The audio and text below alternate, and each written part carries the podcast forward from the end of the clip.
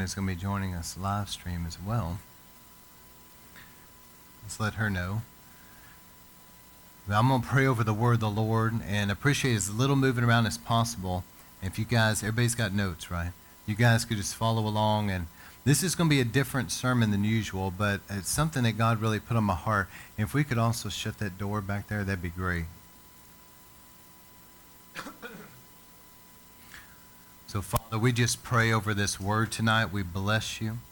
We ask you, Lord, that as the heavens are open, that your glory is here in an awesome way. We ask you to bless the word of the Lord. Lord, I pray that even now the precious Holy Spirit would move upon every one of us to give you our best ear, our full attention, our focus. Lord, I pray that by the Holy Spirit, anoint our eyes and ears. Jesus said many times, You have ears, but you don't hear. And Lord, I pray that would not be about us tonight. Lord, help us to have eyes and ears that are anointed that we're able to see and hear what the Holy Spirit is speaking. Lord, I pray that by the Holy Spirit moving upon every one of us, help us to be good soil for the work of the Lord tonight, for the Word. Let the Word of God go out as living seeds of truth that's sown in a good soil, watered by the Holy Spirit, take root, grow, and produce a hundredfold harvest of eternal fruit that remains until Jesus comes. And Lord, I pray as this goes out, that the Holy Spirit, the winds of the Spirit, will carry this everywhere it needs to go, and it will accomplish what it needs to do. And Jesus said, The birds of the air try to steal the seed. So, Lord, we agree together that we bind in the name of Jesus anything that would try to hinder this word from getting where it's supposed to be and accomplishing what it's supposed to accomplish. We bind it now in the name of Jesus. We command it to back off and go right now. And Lord, we just pray that you would um, let everything be accomplished. We stand on the promise. Your word will not return void, but accomplish that which you sent it for to do. So, Lord, let this go forth and be like a light shining in dark places, dispelling the darkness, dispelling lies of the enemy, and bring truth and revelation knowledge. Lord, we thank you for it in Jesus' mighty name. All right, a few things tonight as I get into this. I felt that one of the attacks of the enemy, I, I felt just to be aware of this tactic. But if the enemy can, he will try to get people to lose that expectation. And let me explain what I mean. When people come here, usually there is an expectation for God to move. And because of that faith and expectation, a lot of things happen. But in different areas of somebody's life, Sometimes there's a stubborn area where it's a battleground, whether it be a health issue, that's usually where it is, or it could be something else. but where that area is, you get prayer, and maybe there is a breakthrough, but it seems like you're. See, sometimes a, a healing is not just a physical healing it's a spiritual warfare issue, and it's, it's a wrestling that you're dealing with, okay? It's not always just a healing. Jesus many times had to drive out a, a spirit of infirmity or some kind of a spirit that was hindering somebody's health. And so sometimes there'll be like a, a healing. We pray for people, all the pain leaves and all that. And then after a few days, it tries to come back with a vengeance. you're dealing with a spiritual battle. And what the enemy wants to do if you're not careful, and I don't want to just stick on health, I mean, it could be any number of things. But if you're not careful, you can get to where you almost expect something not to happen. And when you get there, you're in unbelief. And it, it's about 99% chance it won't. So you're going to have to watch out for that tactic because when the enemy is resisting an area of your life, the enemy in that area will try to make it to where you, you lose that faith, that expectation for something to happen. And faith, the element of faith is, is that when you pray, you expect that something is happening. You may not see it in the natural right then, but you expect it and you believe it, and there's an expectation. So don't lose that. It's very easy for somebody to lose that, and I've seen that many times. And once they get out of that expectation, it's, sometimes it's really hard to get a breakthrough till you can get that back. All right, the other thing, and this goes along with the sermon, but it's very important that we sever all ties from our past. Many times people have a lot of different ties and connections and things that go back to their past that they've never dealt with. And so tonight, as we do something very different, it's a very unique service. We're going to have a time here where we've done two weeks of fasting.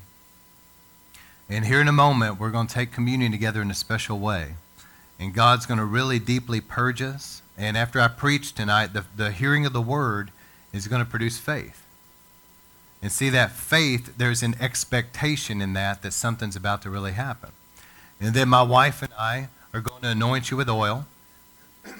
And as we pray for you, I believe God is really going to impart to you very powerfully. And then after that, we have water immersion available for those that want to participate. And every time we've done this, we do this twice a year, we've always gone as a corporate body deeper into the glory. And God has set people free. He's done a deep work in people. And how many knows that there's always this, this realm of going from glory to glory? We never need to get stagnant and get settled into some place. We always need to be going deeper. And so that's what these times, I, I call it a time of fasting and then a deep consecration, but that's what this is for, is to break through where we're at to another level and to get beyond some things. But in that, this goes along with the sermon, so I don't want to belabor this point, but we've got to sever every tie from our past. People try to hang on to old things, old habits, old patterns, old relationships, whatever it is, and it will destroy them. It's like trying to carry a bunch of luggage that they're not supposed to be carrying into their future. You've got to sever every tie. And then also, before I dive into this sermon tonight, I just want to recap on this.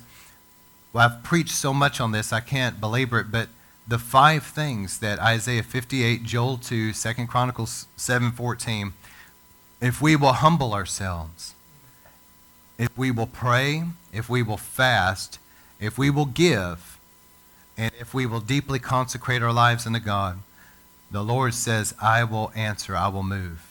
And I love Isaiah 58. It says, This is the fast that I've chosen. Now, if you do it my way, he says, You'll call to me and I will answer. He says, You'll cry out to me and I'll say, Here I am. How many want to answer prayers and the nearness of the Lord? You see, so when we do it God's way, and I encourage people at this time as we move into this tabernacle season to sow into it. That's what the giving aspect, to sow into, to sow into the glory, sow into revival. Okay, let me say that again. To sow into the glory, to sow into revival. That's what we're sowing into, okay? So those five things. I thought it was interesting. Now I'm going to dive into this sermon and I hope y'all really get a lot out of this tonight because this was a really interesting sermon God gave me. In the natural, whenever somebody goes in now to take a drug test, you know, years ago, and they may still do this in some places, but years ago, it was basically just, you know, urinating in a cup. But they found that that can only go back like a week or two, maybe a month at the most. But if they can get some hair, the hair goes back about three months. I looked it up. Isn't it interesting? Because I'm going somewhere with this tonight, if you'll follow me. Isn't it interesting that something that you put in your body goes into your bloodstream and then it goes into your hair and it can go back even three months of what's showing up in your hair? And so, as I talk about this tonight, I want you to see some things I, I found really interesting. I think it'll help you. All right. The Bible talked about in Timothy, Paul said, to become a vessel of honor. So he gave the illustration that every one of us in our home have vessels of honor, like the fine china, that we break out on special occasions. But also, all of us have the plastic and the wood or whatever, stuff that we use every day, that it's not special. And so Paul used the example of a vessel of honor, and he said that if we will purify ourselves, if we will sanctify our lives unto God, that we would be like a vessel of honor for the Lord's use. And I don't know about you, but I want my life to be purified where God could be consider me in his household a vessel of honor. And so that's really what this deep consecration has to do with. Now, Peter said this about us, and this would have really meant something to him because Peter was not of the priestly family. See, Peter, every year, multiple times a year, he would go to the temple. And when he went to the temple to bring his offering, growing up with his parents, he saw the sons of Aaron that would be ministering before the Lord, that would offer up the offerings, and they lived there pretty much around that area. They, they were able to go inside the temple and the holy place and burn incense and, and be near God. And to somebody like Peter, they would have seen that, that priestly office as something that was awesome. And I'm sure that he thought to himself many times as he was growing up, man, I wish that I could go in and be near God like that. Well, after Jesus' ministry and his death on the cross and his resurrection, Peter gets this revelation now we are no longer living under the old covenant where only the sons of Aaron are able to minister before the Lord. Now, in Christ, we are all made priests. And this meant something to him because he saw it, he understood it. And he realized, now I and all these other believers, we are washed in the blood of Jesus. We are clothed in the righteousness. We have these priestly garments of righteousness and the power of God and the glory of God. That we're able to go into the most holy place and that we're all priests unto God, and this really meant something to him. See, I think that it's lost many times when you preach this in the American church because they didn't live back then and see the transition. But this is an awesome thing that we're able to come into the presence of God, that God Himself would consider His people, that all of us are priests. And so Peter said that you're a royal priesthood. And so let me just read this. It's in the notes. But before any priest could take up his calling, he had to go through a solemn ritual which lasted seven days. Now, I'm going somewhere with this, but I want you to realize something. Why did it last seven days? Why didn't God just consecrate the sons of Aaron on one day? Why did they have to linger? And every day they would eat of the offering. These instructions given by God began with this statement in Exodus 29, verse 1 And this is what you shall do to hallow them for ministering to me as priest. So before the sons of Aaron could go in to God's glory, there had to be a process where they were deeply sanctified unto God. You have to understand something. When we accept the Lord as our Savior, we are forgiven for our sins. There's no doubt about it, okay? We're forgiven. But there's a difference between being forgiven, like you're pardoned, and then also being deeply consecrated unto God. They're two different things. And a lot of people don't know that. But how many of you guys know that you are more sanctified unto God today than maybe you were 10 years ago? God has done something in your life to deeply purify you from some things. So it's not something that's a once in a lifetime thing. It's something that's an ongoing process. So, see, Aaron and his sons had to stay seven days. The Lord ordained specific ceremonies and sacrifices which required these seven days to be complete in order to consecrate them. This ceremony involved offering of a bullock and two rams together with unleavened bread. Look at this. There was blood shed, and there was unleavened bread and a drink offering. It's a picture and type of what we have today in communion.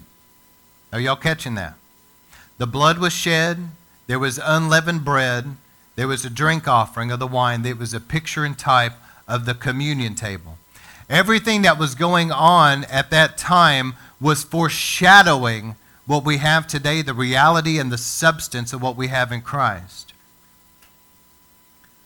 There is a specific mention of the anointing of Aaron with oil and the fact that each of the priests participated in the laying on of hands of the sacrifice in order to show his identity with it. but each one of them had to be anointed with oil. There was something very powerful about this. And even though we literally anoint with oil, it's deeper than just the physical oil because it has to do with the Holy Spirit empowering us. See, the book of Acts, Acts chapter 2, the baptism in the Holy Ghost. There is an anointing.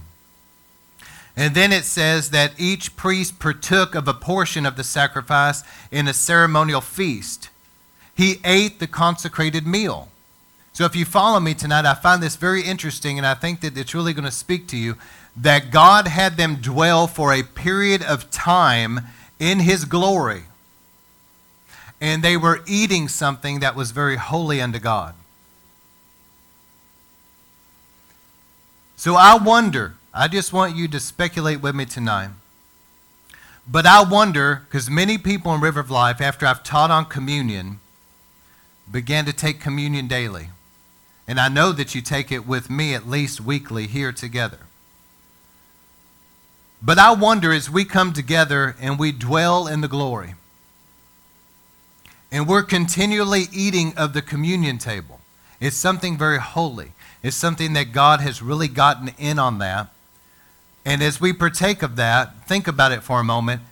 That goes into your bloodstream, it goes into your body. It begins to make up, going into your organs, into your cells. Are you following me? Just like in the natural, they have to take drug tests out of hair because, see, people don't realize what they're doing, but all this stuff with the drugs and the alcohol and tobacco and all this garbage is filth. But what they're doing is, is they're putting filth in their body. It's going into their bloodstream, it's going into them, and it's defiling them. And then it goes into their hair, and it's something that's literally making up their body. It's a defilement. So flip it on the other side. I wonder what's happening to us as believers that continually, over and over and over, we're partaking of things like the communion table. And when you're anointed with oil, that oil goes down into, it soaks into your skin. I wonder, I just, it makes me, as I look at this, I'm wondering how deep the consecration is going on in our bodies. This is the, our bodies are the tabernacle of the Holy Spirit, the temple of God. I wonder how much that's affecting us over time.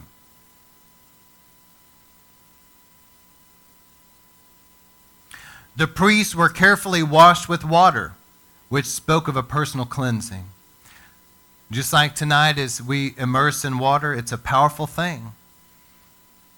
So there were three things that consecrated priests unto God the blood, the anointing with oil, and the washing of water.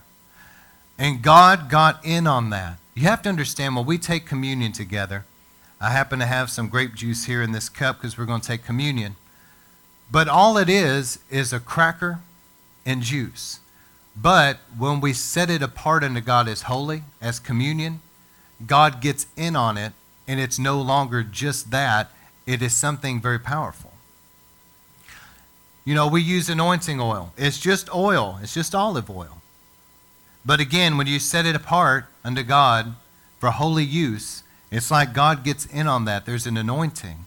And when we anoint and pray for people, it's very powerful. I can't help but think of James chapter 5 that says, If the elders anoint with oil, their prayer of faith will bring healing to the sick. And I remember as I read the book of Mark that Jesus sent people out before him to pray. And it says in Mark that they took anointing oil with them and they anointed and prayed for the sick, and they were healed. See, this is something that's always been understood among God's people, those three things. And you know, I have heard testimony after testimony down through the years of people that have been deeply touched at the communion table and have literally physically been healed. I've heard so many stories of people that sicknesses disappeared, mental sicknesses, mental illnesses disappeared, different things left them, they were delivered of things because of the power of what it represents. It's not about juice or a cracker, it's about what it represents, and it represents obviously what Jesus did on the cross for us. I have seen many times when we've anointed people with oil and prayed over them that God mightily touched them. They've been healed physically, they've been delivered of things. It's been very powerful. And the same with the waters of immersion. We do this a couple times a year And because people in River of Life are just so hungry to go deeper in God, we say, hey, you know, if you want to get water immersed, come on out. Everybody shows up. And as we're water immersing people, let me tell you, God gets in the water. There's a glory, there's a presence of God so deep in that water that we've immersed people, and there's times that they had a hard time getting back up. We had to help them back up. But story after story of Pastor, I feel so different. Some, something was delivered, something was healed. And it's interesting how, how you see this all, literally all through the scriptures.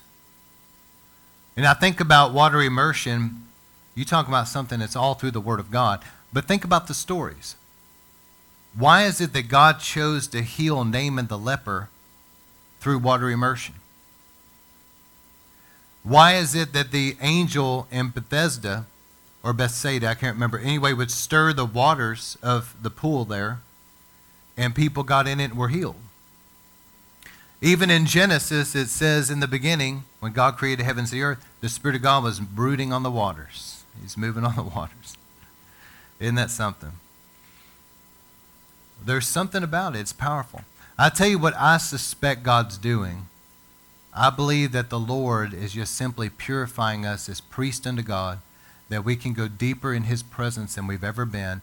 And I tell you what He's doing, that the coming of the Lord is near, and He's purifying us for the marriage supper of the Lamb. To meet Him in the air, I believe that.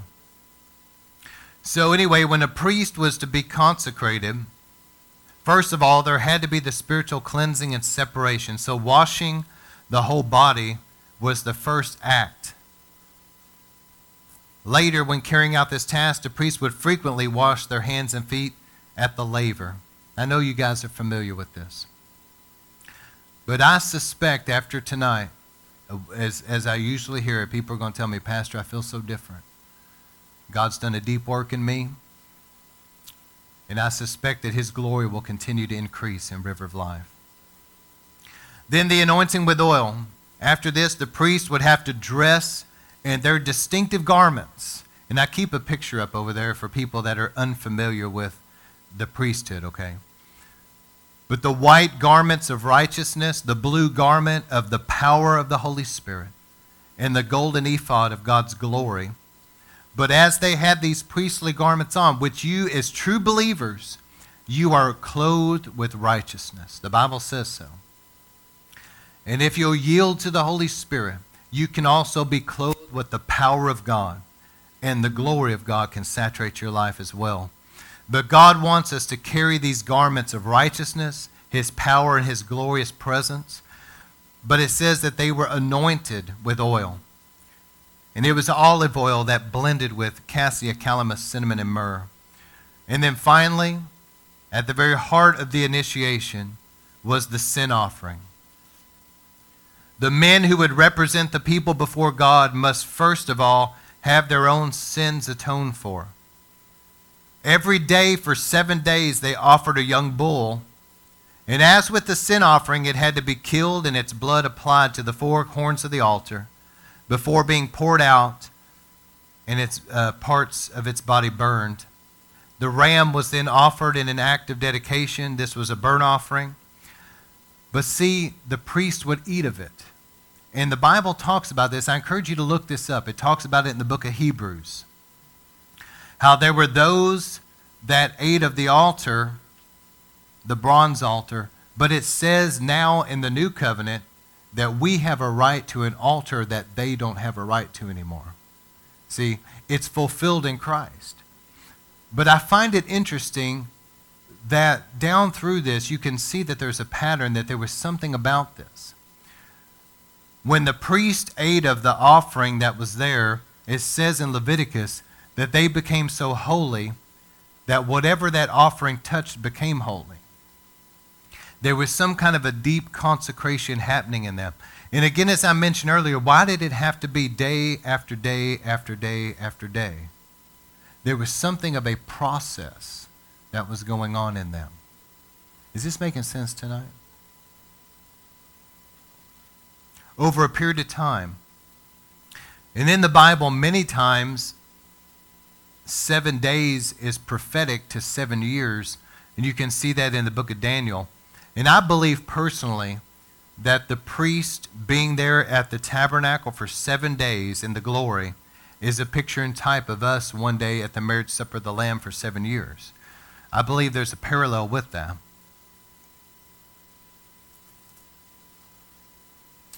But the blood of the offering, Moses took that blood, he had to apply it to the bronze altar. But he went up to Aaron and his sons and he took some of that blood and he put it on their right lobe of their ear. And it was applying the blood to that area, I believe speaks of your thought life. That God wants our minds to be renewed and pure. He took some of the blood and he put it on the right thumb of the priest. I believe that speaks of the blood consecrating the works of our hands. Because Aaron and his sons had to handle the holy things of God. And let me just tell you, I know you know this, but you better be careful how you handle the holy things of God.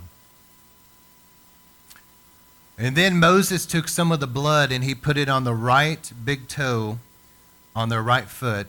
He applied the blood. I believe that speaks of the blood being applied to their daily walk. They were going to be walking on holy ground. They were going to be doing holy work and the blood needed to be applied to them. This was a picture and a type, you understand, a foreshadowing of the fact that we're priests unto God today. If the blood of animals consecrated, how much more so does the blood of Christ? See, now we should be understanding that we live in a dispensation where all this is fulfilled, and God is calling us to truly be priests unto Him and to be deeply consecrated unto Him so He can really use us. But the church, many times, people have allowed themselves to be so defiled by this world. Their garments are soiled, the blood has not been applied like it should, and they're not going into the deep place of God's glory because they're so polluted. But we can come out from among them and be made consecrated unto Him. In Exodus 29, verse 20, it says, Then you shall kill the ram, take some of its blood, put it on the tip of the right ear, etc., etc., what I mentioned. So, as I was thinking about this, it made me think about a lot of uh, what is it many times when you read, for example, the Old Testament, you see that God gave them like a kosher diet. And then on top of that, they would go to the temple and they literally would eat of the sacrifice. So when they brought a peace offering, they were eating of it. There was something there where God was saying, You're to be a holy people unto me, set apart. Now that we're on the other side of this, we obviously don't have to eat like a kosher diet. I'm not saying that. But there's certain things that we need to be aware of that can defile us. Now, you hear what I'm saying? Did you know in Acts chapter uh, 15, the Bible says that we as believers are to abstain from sexual immorality. We're to be abstaining from these pagan demon gods that are worshiped in pagan temples. But it also says that you're not to eat blood in the New Testament. Why? Because it defiles people. I believe, and always, this goes way back, I believe strongly that there's things that even even though we're Christians, there's things that can have a defiling effect on people. We go through the week. Why is it? Let me ask some questions here. Why is it the Bible says that all food is permitted, but it says, but it's consecrated by the Word of God in prayer? Why does the Bible even say that? Why don't we just simply just eat? Why do we need to pray over our food? Why does it even need to be consecrated? Has anybody ever thought about this? Paul came out of a culture that understood some things that many times the church doesn't understand today. There are certain things that can defile you. Personally, for me, I always pray over my food. And let me tell you, Jesus said to not have vain, repetitious prayers. How many people pray over things and they just say something they don't even mean? There's no power in that. In fact, the Bible says not to do that. But when I pray over my food, I really mean it, and I'm asking God, Lord, The Bible says you will consecrate this by the word of God in prayer, that it is blessed, it is consecrated to nourish my body. But I'm going to tell you, you can go places, you can go to other countries, and you can go to certain restaurants here where maybe things like Buddhism and Hinduism, etc., is really strong. And I, I remember going, I'll give you an example. I remember going to a Chinese restaurant. And this is part of the culture. And the very first food that they prepare is for their idol. And I saw it there because I knew the culture and I saw it that they had set a plate of food before their idol there. You know, it's food. You understand? It's food sacrificed to idols. This is an old thing. It's not anything new. And so when I went in there, I'm like, well, the Bible says all food's consecrated by the word of God and prayer. I mean, this may be defiled before I get a hold of it. But, you know, when I made my plate, I just pray over it. Lord, I thank you this is consecrated. Let it just be purified. It's going to be a blessed to nourishment my body, and it is. But I pray over my food. So what I'm saying is there's certain things that you can be around and participate in that can have a defiling effect but if we'll be aware of it. Why is it that the priest, even though they had been so deeply consecrated unto God, every time for the rest of their life that they went into the holy place and they burned the incense and they drew near to God, every time they had to wash their hands and feet at the laver? Because God knew that they would get soiled I believe with all my heart, because I sense it all the time as a pastor, that people go through this week and they, they, they have to go to work, they have to be around all kinds of junk, they have to be around all kinds of junk out in their neighborhood. They come into church and they picked up all the soil of the world. And you need to take a moment to ask God just to wash you fresh, cleanse you.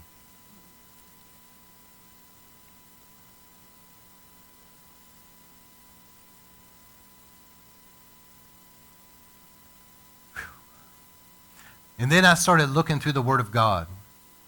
And I started realizing the Nazarite vow. How many have ever read about the Nazarite vow? It's really interesting. So in the, in the Old Testament, there was a vow. And in the book of Acts, chapter 18, verse 18, the Apostle Paul took a Nazarite vow. And at the end of the vow, he did what you're supposed to do, and he shaved his head. So the Nazarite vow was like a fast.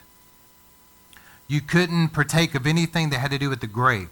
So any t- eh, whether it be a grape, grape juice, a raisin, anything that had to do with the grape, you, you had to fast that. And the Bible said that they also had to stay away from dead bodies.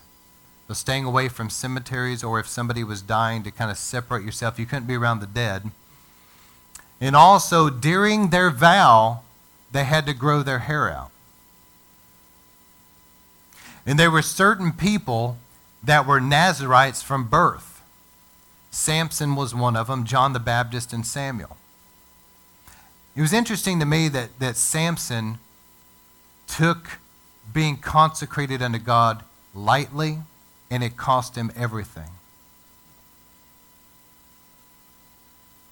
See, Samson was to be a Nazarite from birth. What that meant was he was to be deeply consecrated unto God, to be God's vessel that he was going to use.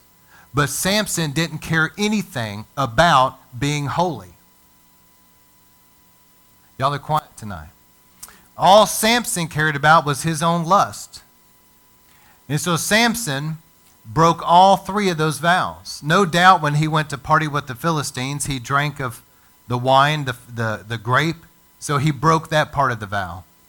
Then we know that he touched dead bodies and broke that vow, or that part of the vow. And then finally, when Delilah shaved his head, that was it. And he lost everything he had with God. He ends up blind in total bondage to the enemy, and he ends up dying in the end.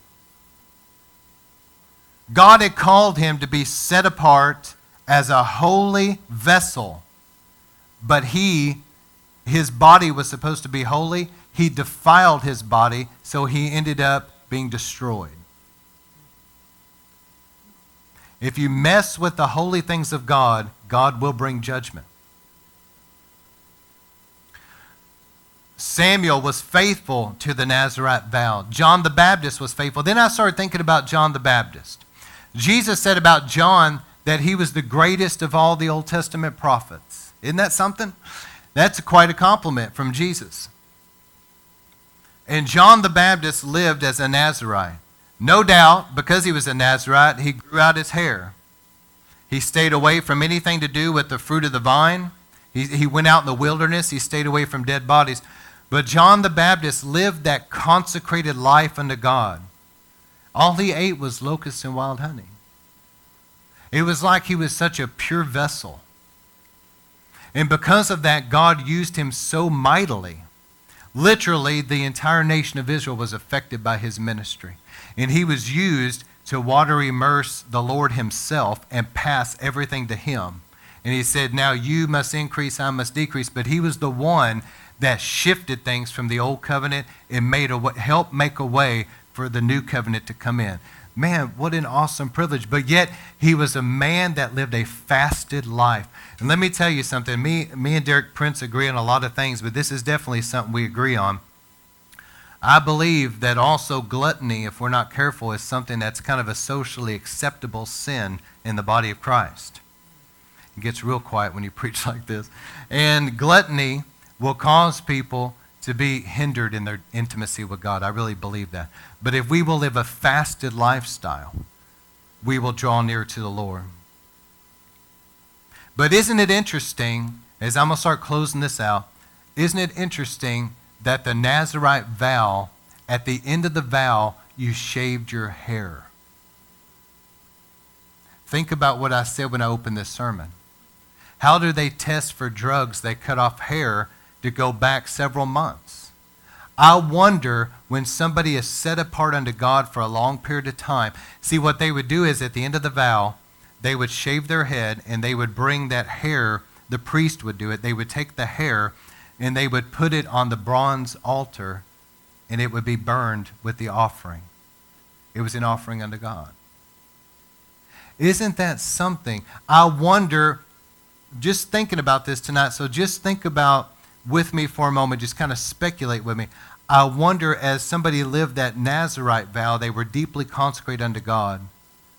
I wonder what was going into their body and into their hair. And why would God want that hair offered up like that? Is this making sense? It's a little different, but there's something to what I'm saying. And it's also interesting about the beautiful captive in Deuteronomy 21:12, if Israel went to war and they conquered a group of people, and some of the men that there were some of the women there that they didn't, you know, they killed the men, but the, many times the women and children would live. If some of the women were beautiful and some of the uh, the men were interested in them, the Lord said that you could take them as a wife. Of course, the understanding was that they would turn from all their pagan gods and they would be obedient to the Bible, okay, and they would follow the law. That's what uh, during this time. But isn't it interesting? Hear what I'm saying. The Lord told the man, but here's what you're, you are to do.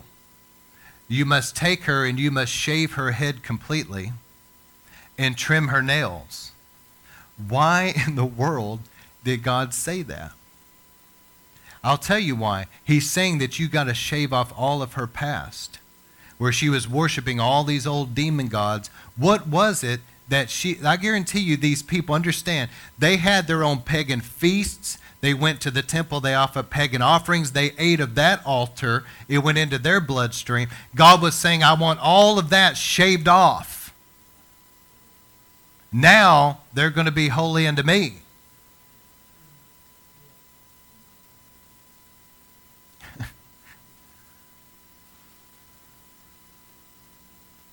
And I'll tell you something, Jesus was very serious about this.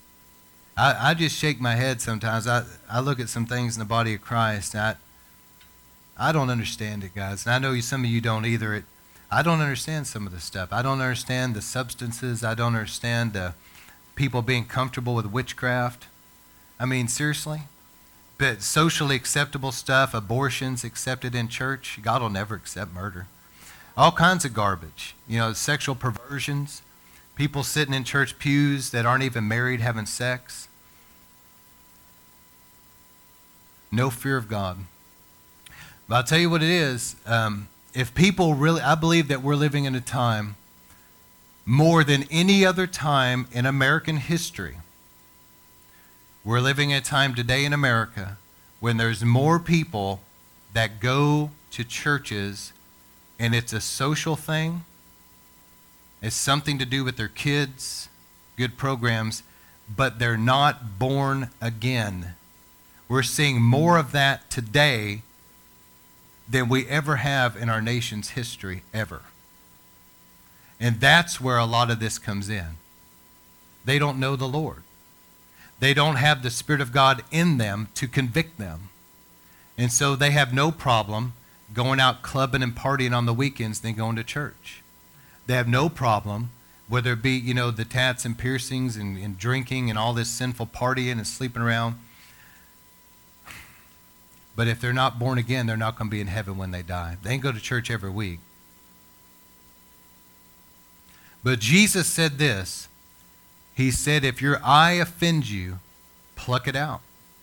It would be better that you go to heaven with one eye than hell with two. Now, you can sin with one eye. so, what Jesus was saying there, he was saying, You better go to great lengths to cut the garbage out of your life do you hear what I'm saying? He's saying, he's saying if your right hand offends you, cut it off. It's better to go to heaven with one hand than hell with two. Jesus is trying to say to people, you better take this seriously, and whatever you got to do to get the sin out of your life, you better do it because it would be better that you go to those great extremes and end up in heaven than end up in hell.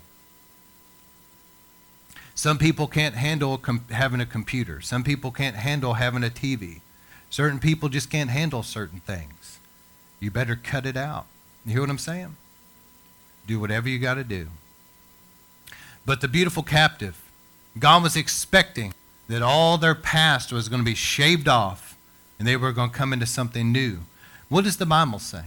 It says, when you come into Christ, old things will pass away, and behold, all things will become new.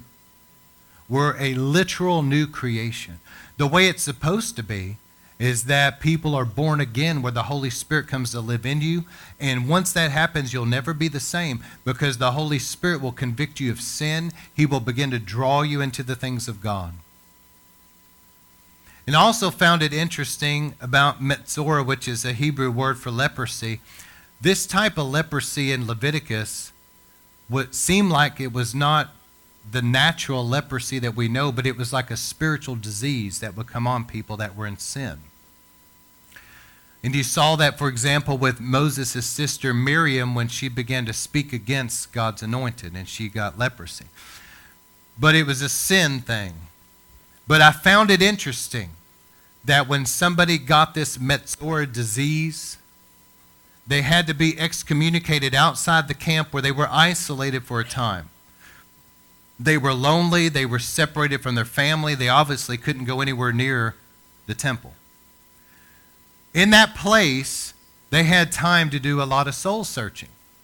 And so they would realize the areas in their life that were not right with God, probably why this came on them in the first place, so they would begin to really repent. And the Bible says that once they repented and they were healed, that then they could show themselves to the priest. Okay? But I found it interesting that when they went to the priest, that the priest, listen to what I'm saying, it's in the Bible, would shave every bit of hair off their body, including their eyebrows.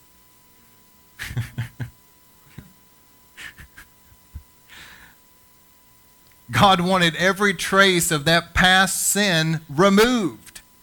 He, and they would have to go through this elaborate ritual, man. They, the blood was applied, they were anointed. The priest would put oil on their hand, anoint their head.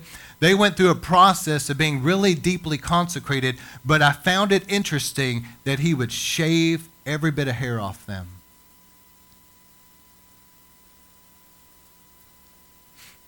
this is a weird sermon tonight, isn't it? and you'll be preaching on and get your eyebrows shaved. But anyway, God, God is saying, I believe, though, that there's something, that, you know, back then, I don't think that they would have really thought about that what you eat and you partake of gets into your bloodstream, into your cells, and it grows out into your hair. But see, God knew that. And God was saying, once you come to me to be deeply consecrated like this, I want all that shaved off. And I want you to come in new and fresh. I'm going to purify you. So, again, with all of this in mind, think about this again with me. I wonder, as we take communion daily, over a period of time or weekly, however often people do but I wonder over time, as that goes down into our stomachs, into our bloodstream, goes into our organs, I wonder how deep of a consecration God is doing in us over a period of time. It's a process. In Exodus 29 43, God told Israel, He said, I will meet you there, the sons of Israel, at the tabernacle. And listen what He said, but He said, I will consecrate that tabernacle with my glory. So there is an element there where we we do what we need to do to be consecrated. We consecrate ourselves unto God, but there is an element there where God has to finish the process by his glory. Because we can only do what we can do. There's an element to where God has to finish it.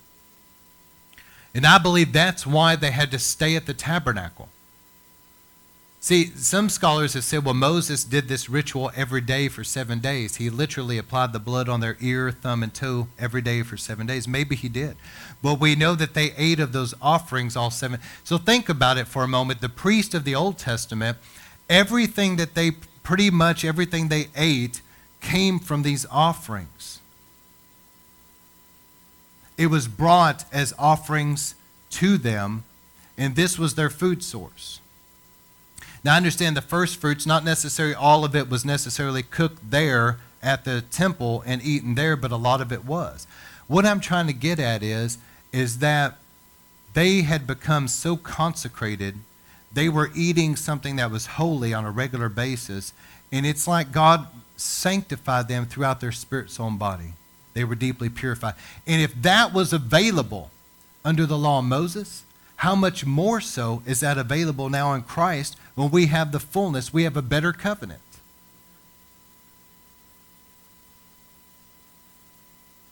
And I love Hebrews 10:19.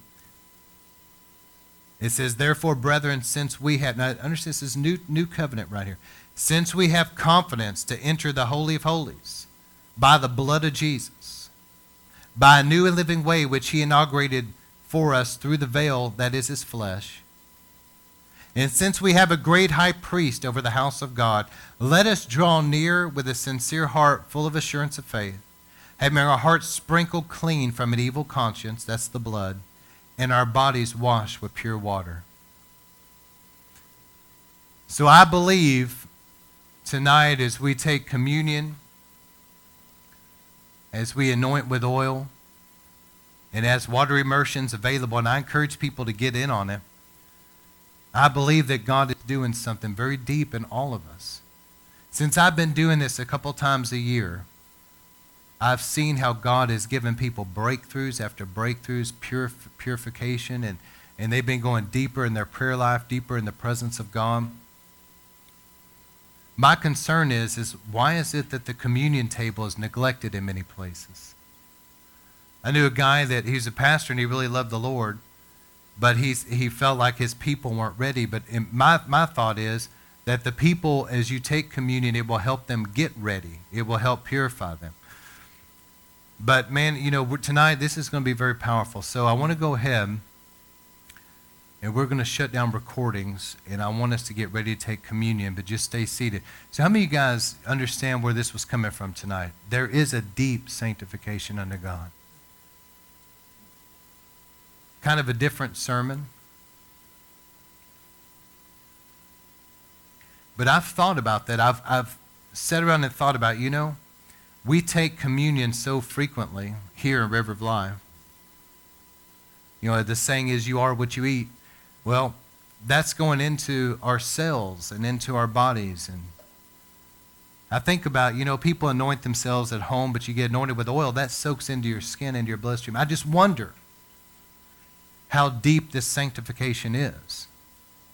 Many times people can't get near God, and there's a block there because they live a defiled life.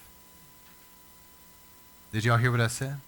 There's a block there because they live a defiled life. That's their choice. And so they're hindered from the presence of God like everybody else. But if they will get deeply consecrated and really repent and do right, and before we take communion, these are the last two scriptures. Because I wonder sometimes about people that, that live the way they do.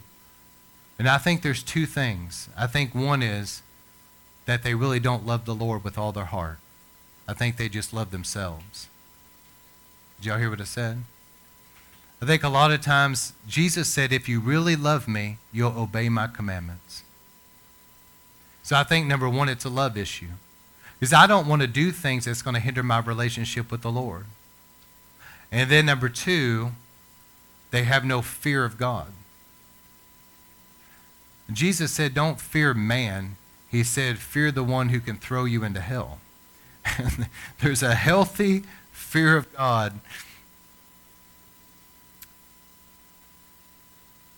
As we take communion tonight, I believe God's going to do something really powerful. All right, so you good back there with the recordings.